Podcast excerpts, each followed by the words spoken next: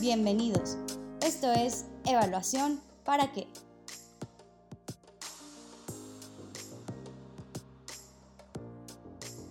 Bienvenidos a Evaluación para qué, un espacio del ClearLac para dialogar sobre cómo la evaluación contribuye a la innovación y a la transformación pública. Mi nombre es Emil Salim, soy coordinador de capacitación y comunicación del ClearLac.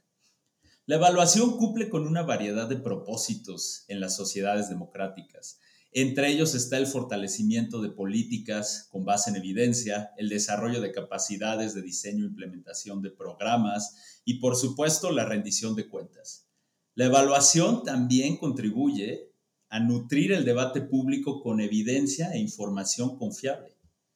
La evaluación cumple con, con esta oferta de fuentes alternativas de información Muchas veces la evaluación es información, por supuesto, independiente del gobierno y contribuye a que los ciudadanos tengamos esa comprensión profunda de los asuntos públicos sobre la que descansa la democracia.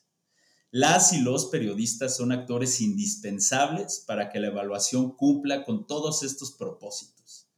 Para hablar de periodismo, evidencia, desinformación y los retos de comunicar la evaluación a diferentes públicos, el día de hoy tenemos a una invitada muy especial. Se trata de Grisel Salazar, profesora asociada y coordinadora académica de la maestría en periodismo sobre políticas públicas de periodismo CIDE.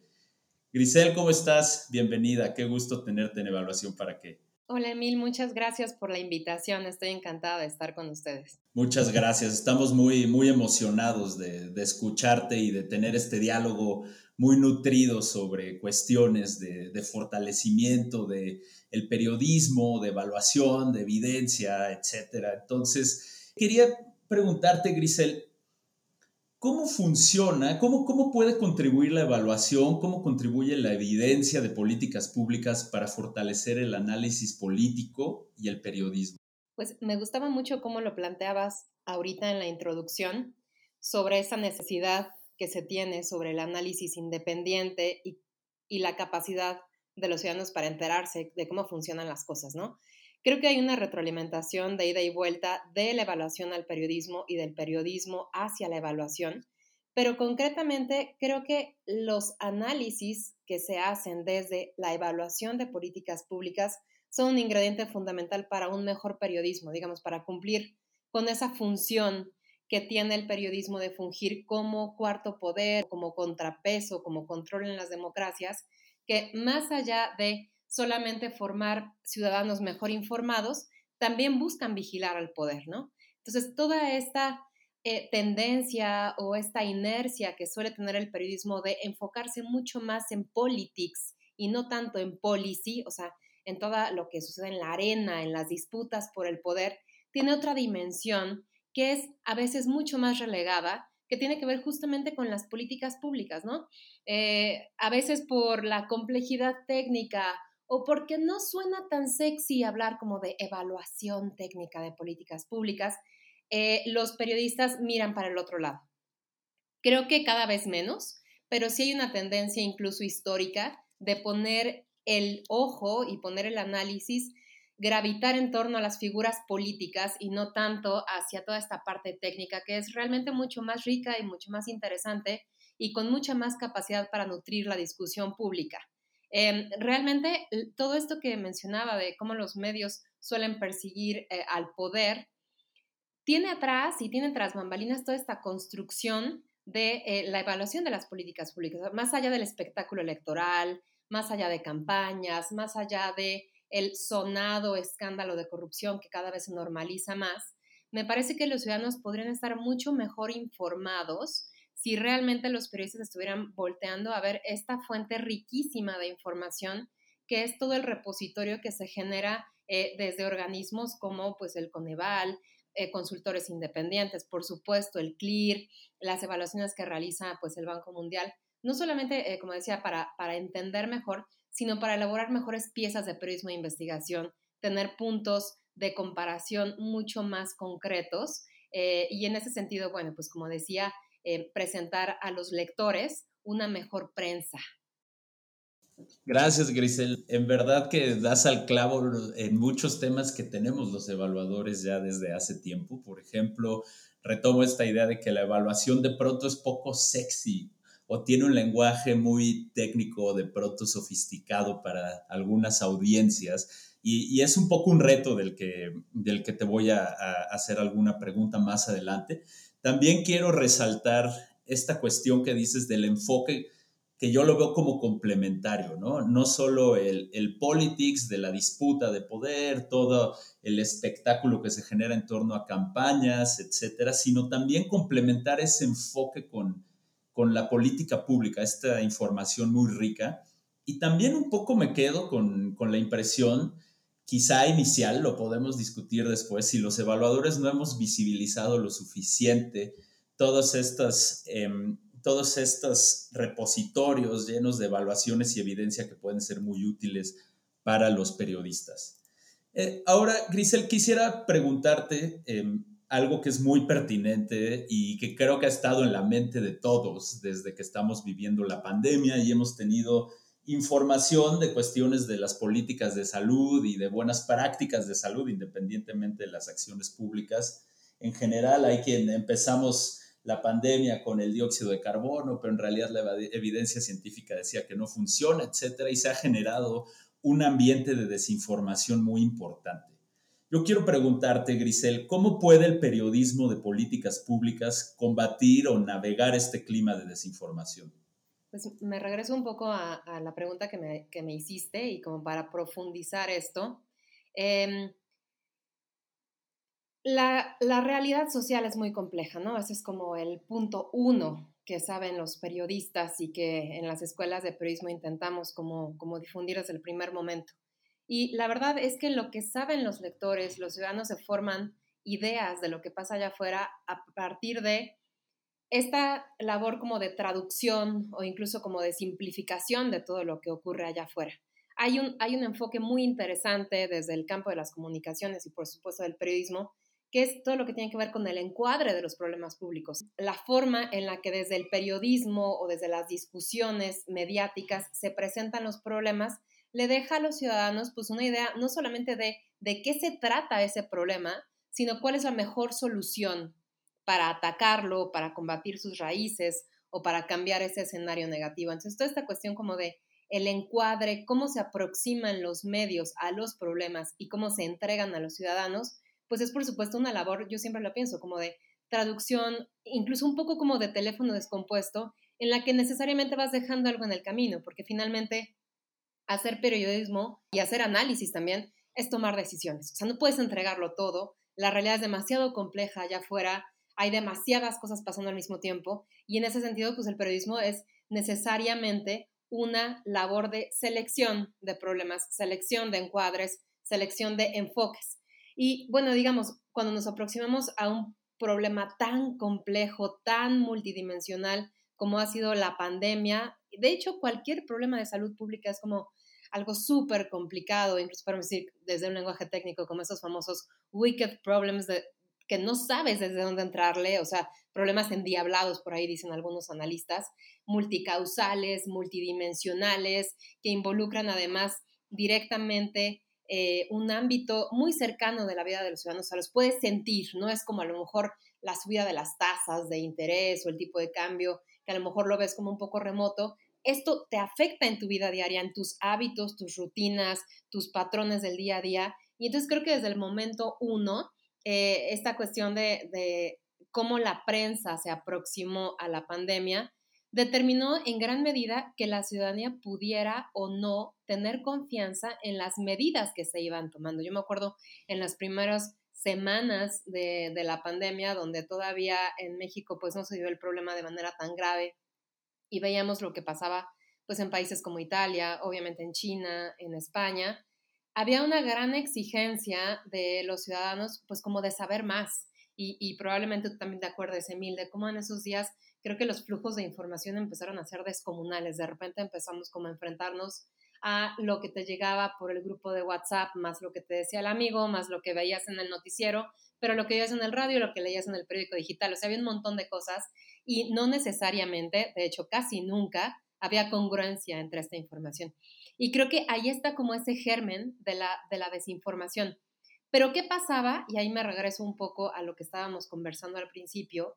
Sucedía que los periodistas no tenían el tiempo, la capacidad, la curiosidad o las condiciones para poder revisar las fuentes primarias, que eso también es un problema, digamos, no es México el único país en el que eh, se padeció esto, pero sí hay como toda esta eh, inercia histórica en la que el periodismo, la precariedad laboral, la, falta de información, la falta de profesionalización y que, eh, digo, muchas veces también los periodistas que se dedicaban a la cobertura de fuentes políticas de repente los mandaran a cubrir la pandemia pues no estaban muy familiarizados con términos. O sea, yo siempre pienso en lo impresionante que es que de un día para otro los periodistas que estaban acostumbrados a cubrir elecciones o las actividades del gabinete o las conferencias matutinas, de repente tuvieron que familiarizarse con términos tan complicados como la diferencia entre mortalidad, morbilidad. Me acuerdo que al principio también había esta confusión entre si el virus era el SARS-CoV-2 o COVID y luego esta parte como de coronavirus. Había como muchos nombres, el Nobel coronavirus, luego las aberraciones que había como el virus chino, o sea, toda esta parte como de confusión incluso de términos y por supuesto de confusión también de significados de qué había allá atrás. Pues eso también abonaba a que la información no se recibiera de manera prístina, clara, única, eh, y que los ciudadanos pues quedaban bastante más confundidos y bastante más ansiosos. Entonces, sé que he dado mi respuesta como muy en términos negativos, pero em, volviendo al punto inicial, creo que el periodismo, cuando se acerca a las políticas públicas, cuando se analizara de manera un poco más fría, eh, ¿qué se está haciendo en países como Colombia, que tienen algunos rasgos compartidos con México? ¿Qué se está haciendo en América Latina? A veces yo veía que había comparaciones que no tenían ningún sentido, ¿no? Este, ¿Por qué en Israel la tasa de vacunación avanza tan rápido en México? Bueno, porque las condiciones de los países son diferentes. Hay que entender las políticas públicas como algo que es totalmente dependiente del contexto y adaptado a las condiciones puntuales que se viven en los países. Creo que si lo hubiéramos entendido más como un asunto de política pública y no tanto de política a secas, o sea, de esta cuestión como de la disputa por el poder y quién gana el argumento, creo que podríamos haber tenido como un entendimiento pues mucho más razonado y mucho más razonable a partir de las diferencias, de por qué en México algunas cosas funcionaban y en otros contextos no, o viceversa. Gracias, Grisel. Qué buena frase nos regalas para el cierre de esta pregunta. Nos dices, si hubiéramos entendido la cuestión del COVID como una disputa de política pública y no una de política, pudiéramos haber contribuido en mucho mayor manera a, entender el problema, lo que dices de este encuadre, por supuesto, y, también a encontrar cuáles son las, las, soluciones que están funcionando si es que comparamos adecuadamente. Comparar tiene sus reglas, por supuesto.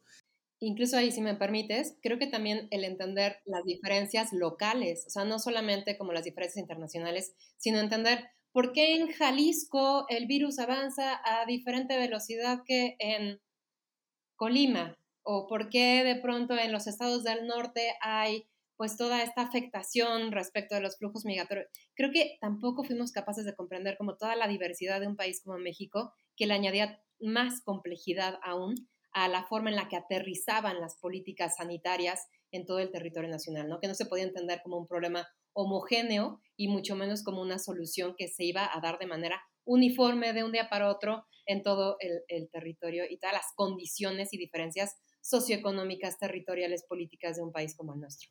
Sí, gracias. Es importantísimo esto que comentas. Incluso, bueno, pues tenemos en México es un país federal, ¿no? Eh, cada estado tiene sus propias capacidades en un nivel de desarrollo distinto. Algunos tendrán más desarrolladas las capacidades para atender problemas de salud que otros. Y como comentas, hay un montón de, de diferencias para considerar y poder entender en toda su complejidad este problema wicked, endiablado, retorcido que ha sido el COVID, que es, como mencionas, muy palpable en, el día a día de todos. Grisel, sabemos que, y a lo largo de esta charla lo hemos, se ha ido asomando de alguna manera la idea de, bueno, existe toda este, todo este cuerpo de evidencia, de evaluación, todos estos repositorios riquísimos, llenos de experiencia, muchos de ellos comparables para nuestro entorno, y sin embargo no tienen el uso que uno esperaría siempre en periodistas.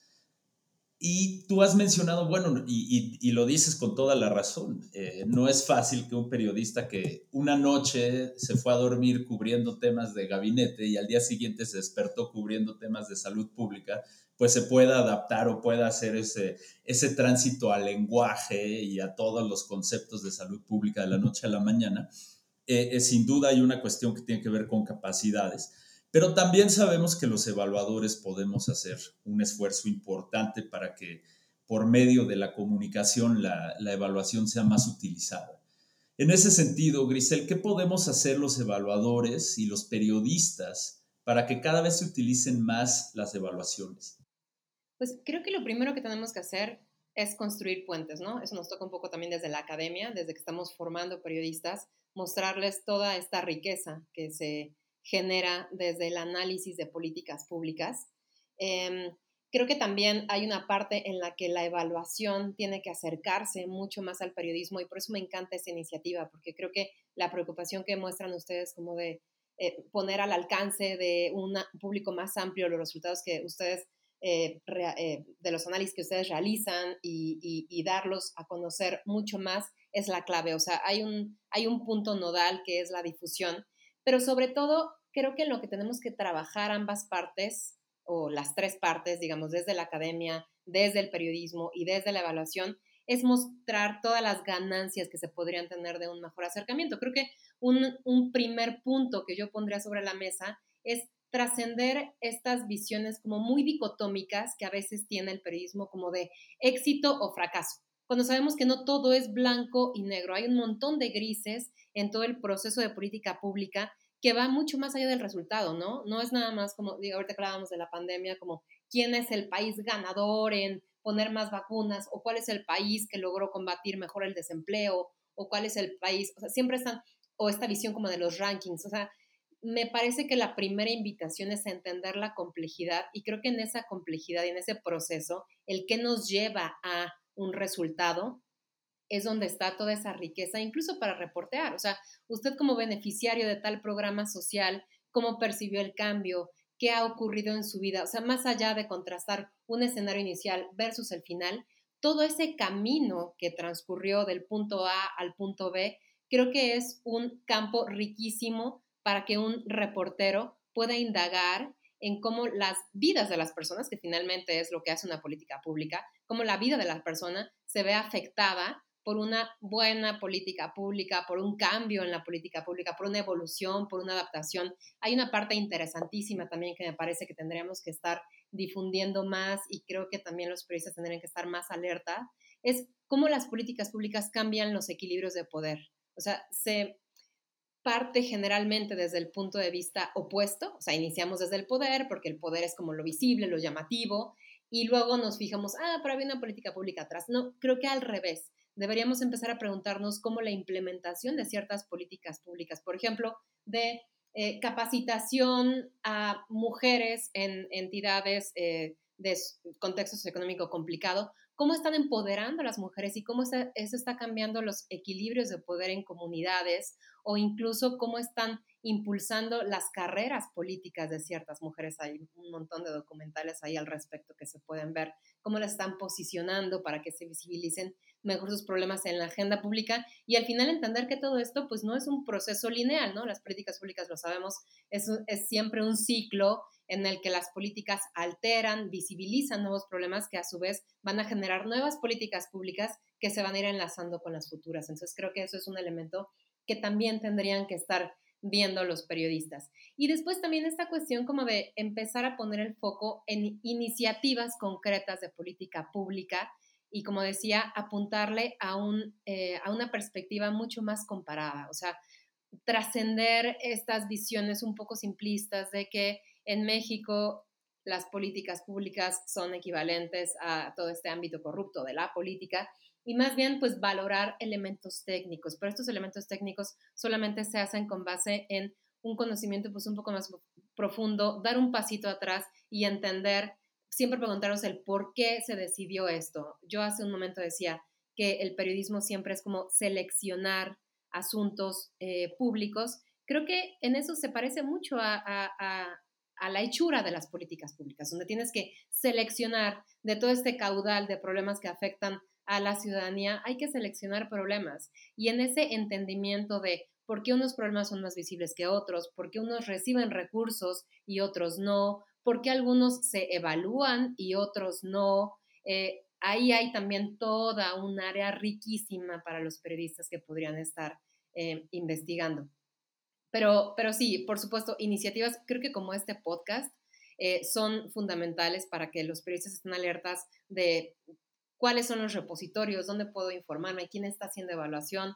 Y bueno, incluso, digo, ahí ya es como, como una idea propia. Creo que una idea genial sería acompañar estos episodios, a lo mejor con algún link a trabajos que se estén haciendo concretamente en áreas de política pública, para que los periodistas que quieran clavarse mucho más en estos temas puedan aproximarse. Yo sé que hay incluso manuales como para, no tienes que ser experto, eso creo que siempre es algo que tienen que tener bien claro los periodistas y también les toca a los evaluadores y a los eh, académicos decir que no hay que volverse el analista o el experto en la política pública para poder hacer buenos eh, reportajes, buenas piezas de investigación que visibilicen todo esto. Basta con adoptar otra perspectiva, como, como he dicho varias veces en este podcast, como abandonar esa mirada que se ha entrenado durante tanto tiempo para captar la dinámica y la disputa política y más bien dar un paso atrás y decir, mira, atrás de la disputa política hay un montón de cosas que subyacen que tienen que ver con los recursos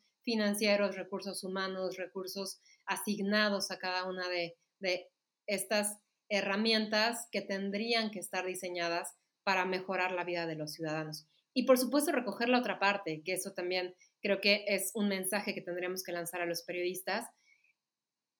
La prensa suele gravitar mucho en torno a las figuras de poder y a veces no hacemos el periodismo desde el punto de vista de los ciudadanos y adoptar como esa mirada de los beneficiarios de los programas o de quienes sufren en carne propia los problemas públicos, creo que nos daría como un mosaico mucho más rico del que incluso también los evaluadores pueden alimentarse. Por eso creo que eh, regreso a esta idea como de la retroalimentación, de que así como los periodistas pueden beneficiarse de todo este repositorio técnico, también los evaluadores pueden voltear, y sé que lo hacen cada vez más, voltear cada vez más a la prensa como un insumo que puede servir para la propia evaluación desde un punto de vista a lo mejor más cualitativo. Gracias, Grisel. Nos dejas con muchas reflexiones y con bastantes ideas para, para seguir trabajando a futuro. Y bueno, una de las misiones de ClearLac es, por supuesto, fortalecer esta cultura de evaluación y los periodistas son una pieza clave para que podamos fortalecerla adecuadamente en aras de que se cumplan los propósitos de la evaluación en una sociedad democrática. Con mucho gusto vamos a acompañar este episodio con links hacia repositorios de evaluación que invitamos a todos los periodistas y a los no periodistas también que nos escuchan a echarse un clavado. Van a encontrar información interesantísima. Comentas varios puntos para cerrar. Sin duda hace falta seguir tendiendo estos puentes y que las dos partes nos acerquemos. Y al final de tu pregunta me quedé mucho con, con, con una idea que estaba un poco allí en el aire, que era no, no hay que ser evaluador para usar las evaluaciones. ¿no? creo que ese es quizá un primer paso que podemos dar en el sentido de, poner la evaluación disponible para, para, potenciar su uso de diferentes maneras en las sociedades democráticas. Te agradezco mucho, Grisel, y pues me quedo con muchas ideas para que Periodismo CIDE y ClearLac sigamos trabajando. Hemos tenido muchos proyectos en conjunto a lo largo de los años, seminarios, talleres, pero después de esta charla creo que un poco se, refrescaron las ideas que podemos tener. Será un gustazo seguir contribuyendo con ustedes y con la labor que hacen. De verdad, es una iniciativa que aplaudo muchísimo y desde la maestría en periodismo, pues a seguir construyendo puentes, Emil.